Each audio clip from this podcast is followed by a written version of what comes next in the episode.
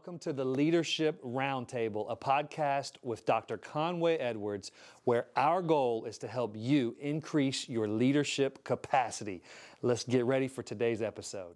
Welcome to the Leadership Roundtable. It's a podcast with Dr. Conway Edwards, and I'm your host today, Matt Anderson, and we are grateful for the guests that we have today. The reason we come together every time is to help you increase your leadership capacity. So even as we listen in, go to our webpage. You can download an outline of what we talk about.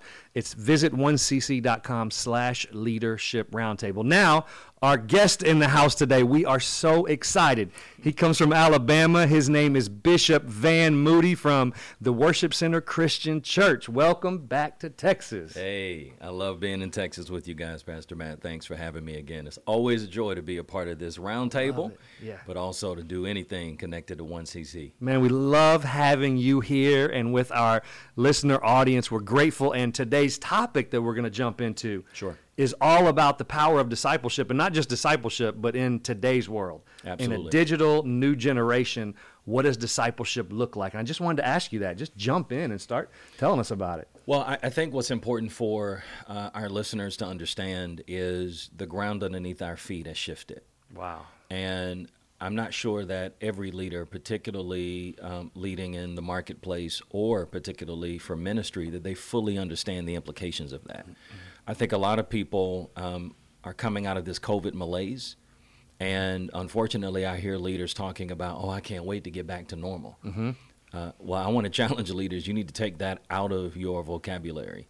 It's not about going to a normal or getting back to a normal or even embracing a new normal. Mm-hmm. It's really about what's next. And with that, when you start talking about discipleship, discipleship has always been central Right. to the gospel message, um, but it is even more critical now because our culture has changed dramatically. Right. And so, for an example, the way I describe our ministry, pre COVID, we were an in person church that had an online presence. Right. Post COVID, we are an online digital church that, by the way, has some in person worship services. And so, everything about the way we have historically done discipleship has to shift in this new culture. And that's one of the big, big things that I really want leaders to fully embrace and understand. So, not only has COVID been a part of the impetus of this shift, but just culturally. So, for an example, now people are consuming information in a variety of different ways.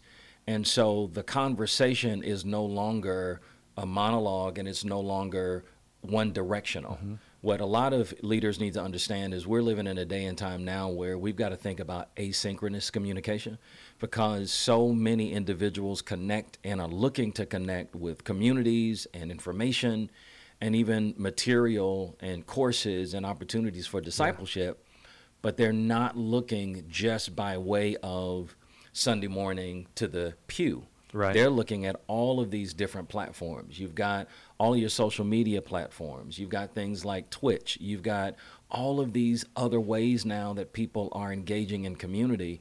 And we have to think about how do we make sure that God is present um, and that we are really following a kingdom mandate through all of those different platforms. Wow. Okay, that's really. So the ground has shifted. Yep. I love what you said. The things that used to work no longer work. If we run back to them, Yep. we're going to have some hollow results. Absolutely. Um, what has that, as you've shifted digitally, what has that even looked like in your church? Wow. Um, the easiest way to describe it is the big question that we've had to wrestle with and we continue to wrestle with is philosophically how do we make sure that the person in Seattle and South Africa is just as engaged, has community, and grows in their local context, just like someone is going and growing and engaging and having community if they were in our congregation sitting in the sanctuary. And so, what that means is everything that we do, everything that we historically used to do in person, we had to make sure that we did digitally, but not just in terms of sending information. A lot of leaders think exclusively about streaming. Right. Streaming uh, has its limitations. Yes, you put content out there, but you know we've got to move from thinking about social media and these digital platforms like a church bulletin board. And we've got to begin to think about how do we leverage this technology to do a couple things. Number one, to create engagement, Yeah. to create community, and to have conversations. That's good. Because fundamentally, discipleship is not about you just giving information. People need to be able to engage with the information. People need to be able to dialogue and have conversations around the information so that they can fully assimilate it and that their life has changed. So it's not just about, and I want to stress this, it's not just about, okay, we just need to use technology. Right. It's really about how do we use technology and leverage the benefits of it to create the engagement and the conversation. And that's really what we've had to rethink. But I'll tell you another reason, Pastor Matt, why this is so important. And I got a few numbers. I wanted to make sure that I get these numbers right. So I'll pull it out my iPad because I don't want leaders to think that this is just a COVID response. Yeah. When I talk about the ground underneath our feet shifting, this is really a whole cultural shift. So think about this for a second. I just want to give some numbers.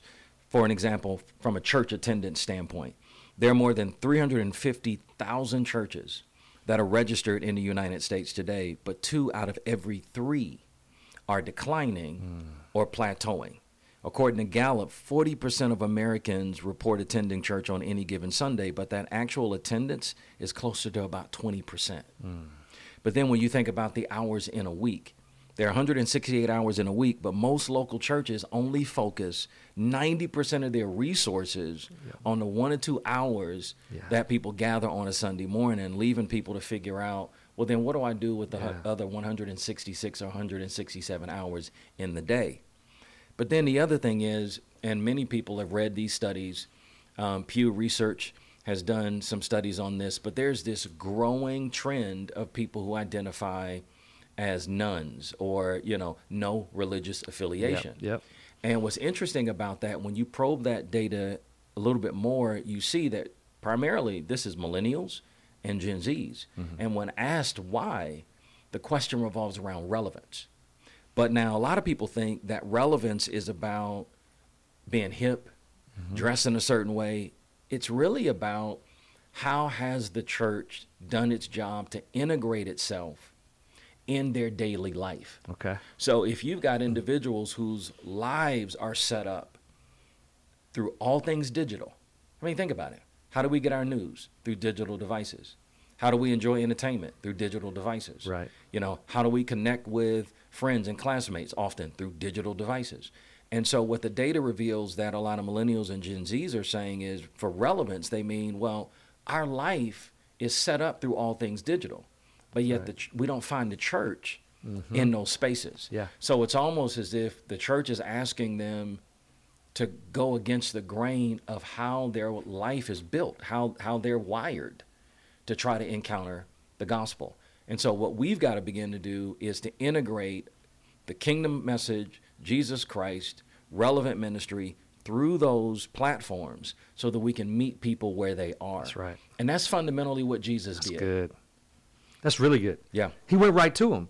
Absolutely. Instead of saying, "You come to me," because I guess that's that's the old model was everybody come to church Yep. and you go do your thing. Now it's we're going to meet you where you're at if we want to be effective. Well, I mean, think about the Great Commission. The Great Commission really is broken down into four big pillars. That's good. Right? The first one is go. Right. And isn't it interesting that the dominant way that we do church is not going, it's we want people to come. Mm-hmm. What's interesting is Jesus never reserved his best teaching, best miracles, best moves of God for the temple. Now, he did teach in the temple, Right. But the predominant way that we see Jesus doing ministry is on the backside of him going to where people were and meeting them. Yeah. Whether it's going to the disciples and say, "Come follow Yeah. me." You know, we jump to the well, he said, "Come," yeah, but he first went to them. Right. Whether it's the Samaritan woman, he must needs go to Samaria. He literally goes to where they are, and that's a part of, I think, an important ethic for discipleship, particularly in this digital world. What technology gives us the opportunity to do is to follow the Great Commission in a very powerful way. We can literally go to where people are, mm-hmm. meet them where they are, which is the first major tenet of the Great Commission. He said, Go, right? He says, right, teach. Mm-hmm. He says, make disciples. Mm-hmm. And then he says, all nations. So we can do all of that in a very powerful way through technology if we leverage it. I believe that if the disciples had access to the platforms we had, Yeah. man, the world would be set on fire for the good. It's just really a matter of the church really examining scripture and saying, okay, we got to follow this mandate. And I think, honestly, I think this was a part of what God was trying to get the church to embrace mm-hmm. through COVID. I don't I don't recall, Pastor Matt, if you and I have talked about this, but in Acts one and eight, he says, you know, Yep. you're going to be my disciples, right? Ju- Jerusalem, Judea, Samaria, the uttermost parts. Right. He commissions them. He sends them out. Jerusalem is your your main backyard. Judea is, you know, this notion of your larger context, your city, your state. When you get into Samaria, now you're, ca- you're crossing racial and ethnic boundaries. But then he says, don't stop there. I want to send you to the uttermost parts of the world. Yeah. But then what happens is, for the next seven chapters, they don't move. So they get this mandate in Acts 1 and 8 to go. But then they get comfortable and they fundamentally stay in Jerusalem. Mm. And then Stephen is stoned. And it's the stoning of Stephen that pushes the church into purpose because you get to Acts 8 and 1 and it says that the church spread to all of those key Wow. places that Jesus initially Wow. told them to go to. Yeah. And so in many ways God will use crisis and difficulty to push us into purpose. Yeah. And I think that was a part of the, the greater work of God um, that was happening in COVID, pushing the church into purpose, into the original intent to get from beyond the four walls and to go after those that are in the world in different places who need Jesus. That's so good. I mean, after a crisis, um, like we said before, the ground has shifted. If if we're on the other side of a COVID crisis and Yep. we're back, we find ourselves in the same situation we were before, then we've learned nothing. we have missed it and and and this may be a hard truth for some individuals but if you've come out of covid and whatever that looks like in your local organization mm-hmm. and you just fundamentally went back to what you were doing before you missed it mm-hmm. There is not a new normal there is a new next mm-hmm. that we absolutely have to embrace Yeah. So what are the what are the fundamental tenets when we when we talk about discipleship? Some Yeah. of this is some of this is ways that we have to do discipleship. Some of it's the methods in which we do it. right So what is what does some of the new things look like on how we're doing discipleship in this digital world? Well, I think number one, it's important that if you are a leader of a church, that you have a discipleship plan. Good. Now, I can't rush past that because most church leaders that I've spoken to either don't have Yeah. a clearly defined discipleship process or they make the fundamental mistake of believing that the heart of discipleship happens on Sunday morning or through a mm. new members class. Mm. So, what's really interesting is in Exodus 6, verses 6 and 7, God is telling Moses, Here's what I want you to say to the nation of Israel as he's getting ready to liberate them. He says, Tell them that I will bring you out mm-hmm. from under the yoke of the mm-hmm. Egyptians. And then the very next verse, he says, And I will free you from being slaves to them. I always challenge leaders to raise the fundamental question. If God says, and by the way, these are the four things, if you keep reading those verses, they lay out the four things that God wants to do in the heart of every believer, right? Salvation, deliverance, redemption, fulfillment. But I always challenge leaders to think if God says, first of all, I will bring you out from under the yoke of the Egyptians, then why does he turn around and say, and I will free you from being slaves to them? Because the inherent question is, well, if they're out, aren't they free? Right. And the truth is, no. Because bringing a person out is a picture of salvation. But then after they're brought out, one of the big pieces that has to be in any cogent discipleship process is you've got to deal with issues of freedom and identity in Christ. Because the challenge with the Israelites is yes, they were released from Egyptian slavery, but they still had in their minds and in their heart, they were in bondage to all of the things that they experienced in Egypt. And that's the same picture for many believers. if we think that discipleship fundamentally happens on a Sunday morning, yes, somebody is saved, yes, somebody joined the church, well, then we're going to have problems later on. And people often wonder, I can't believe I went to this church or, you know, I started volunteering and serving, and man, these believers were crazy. Mm. Well, part of the reason that there's still some challenges is because we haven't done a good job as a church in post salvation, right. walking people through the steps to really be free.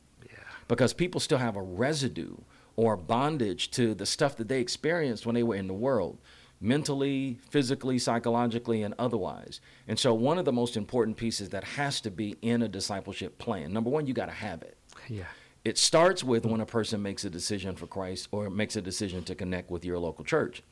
But then you've got to have, you know, programming and material that's going to deal with freedom. You know, how do you walk people through a process for them to experience genuine freedom? Galatians 5 and 1. Right. It is for freedom that Christ set us free. But then also identity in Christ. You know, I think on one of the previous podcasts I was on, I talked about my book, The I Factor. Yes. And I went around the world promoting that book. And what was really interesting for me is how hard a concept it was for people to grab hold of who they really are in Christ. Yes. Because so much of our life is defined by so many things that people have said, that people have done, things that have happened to us. And and we wear that identity. And sometimes it's like an armor but you've got to take it off in order to fully mm-hmm. embrace mm. who you are in Christ. So those are really critical components that need to be a part of a discipleship pathway. But then there are lots of other things. You know, discipleship is is fundamentally a person who's committed to the disciplines and the truths mm-hmm. of what it means to look like Christ. Yep. So this is about the lordship of Jesus Christ in every area of our life. You're talking about money, uh, that's a big stronghold for people. That needs to be a part of a discipleship process. Freedom in Christ, identity in Christ, but then also leadership development. One of the other big mistakes that I think we make in the church is we assume that, well, if you're not called to ministry, then God doesn't have a calling on you. No, there's this king priest model that we see all right. through Scripture. Either you are called into ministry or you're called into leadership in the marketplace. And we have to equip people to be effective in both spheres of influence. And that needs to be a part of a discipleship process as well. Gosh, those are all important elements. And I mean, we can't say it enough. Those things can't happen from watching something on a screen. You can't, you can't get in all of that on Sunday, not in a 90 minute service or, or, a 75 minute service. Mm-hmm. There's no way. Plus, when you look at the model that Jesus showed of what real discipleship is, mm-hmm. it's engagement, it's conversation, it's community, but discipleship is also patience, patient work. Jesus did mm. life with the disciples. And Sunday morning really prevents us in some regards. Now, Sunday morning is important. Yeah. Sunday morning is the front door, Definitely. it's the gateway. But then the deeper work of discipleship, we, we've got to do life with people. Yeah. We've got to walk with them, engage them, you know, have community with them and we can't do all of that on a Sunday morning. Mm-hmm. Now, how do we do this in? Know you talked earlier about you know somebody across the globe, yeah. somebody right here. How do you do this digitally? What does it look like for discipleship to actually happen in a digital space? Well, it's about number one. You know, there's tons of different types of technology mm-hmm. that you can leverage, but it's about creating the opportunity through the technology mm-hmm. to make sure that you have connection and conversation. Mm-hmm. So, for an example, um, being able, if you have Zoom, for an example, you know, I know a particular church that what they did was, uh, and they still do it, they have leaders that will gather. So, let's just say they've got a pocket of people in South Africa that are watching them, connecting with them. One of the things that they do is they'll have what's called Zoom church where there will be a leader that will hop on Zoom and intentionally bring all of those individuals from South Africa on Zoom. Mm-hmm. And they will watch the service together. But before they watch the service, first of all, it's a check in. You know, hey, John, how are you doing this week? What can we be praying for? So now we're establishing community, right? Then they watch the service together and then they debrief. They get into small groups either right after that service or on Sunday morning I mean, not right after the service on Sunday morning, also throughout the week, they yeah. can utilize that same technology to have community, to create the engagement and and the conversation. Yeah. So you know, the technology is the easy part. It's really about how do you utilize it to make sure that you have those three things connection, which is engagement, Yeah. community, and conversation. Wow. And so, you know, there are thousands of ways that it can be done, but it starts with having a plan and then leveraging the technology to make sure. It's really about moving away from a from a social media mindset into a social ministry mindset. Okay, that's good. Social media is just about posting to build awareness of your brand. Social ministry is about utilizing technology to create the connection, the engagement, and the conversation. So you got to have that feedback loop. That's a part of whatever you are going to do Yes. and, and involved in whatever platform you're going to use. And so, you know, Zoom is one, an exa- one example. Uh, private Facebook groups are another example. Um, you know, we have our own app that allows us to create engagement. Um, there are lots of things that we do. For an example, our kind of first touch point, if you're new to our church, uh, or if you want more information about our church, we call it if you're dating us.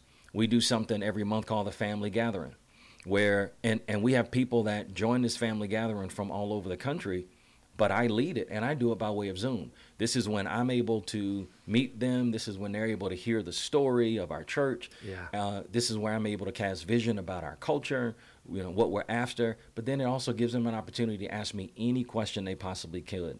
And now I could do this in person, but doing it in person will cut off the people in Michigan, will cut Right. off the people in Florida. So that's one way that we, you know, bring people in, create that engagement, and then it, it allows me to talk to them about, okay, here are your next steps in this whole digital discipleship process. I love it. I love it. I love the opportunities to connect digitally, to talk, to converse. And um, prior to this, there was not really many good avenues for many people to sit down with their senior pastor Absolutely. and have that access. Like they can have access to you now. They have access. And I, I think that's so important. Yeah. Um, it's interesting. I talk to certain people who say things like, well, you know, I don't want to be a part of a big church. Mm-hmm. And I always challenge them, well, when you look at the Acts New Testament church, that was a large church. Yeah. And I think that if you're really going to be committed to the Great Commission and make disciples, number one, a church ought to be growing. But it ought to be growing in two ways. It ought to be growing numerically Yeah. because you're making disciples. But it also ought to be growing and shrinking in a sense from a communal standpoint. Because if you really do well to create those kinds of opportunities for engagement, for community, and for conversation, then a church doesn't feel nearly as large. It shrinks in size. And so, church ought to be growing bigger through discipleship, but it ought to be growing smaller through community. And we can do that if we leverage the technology the right way.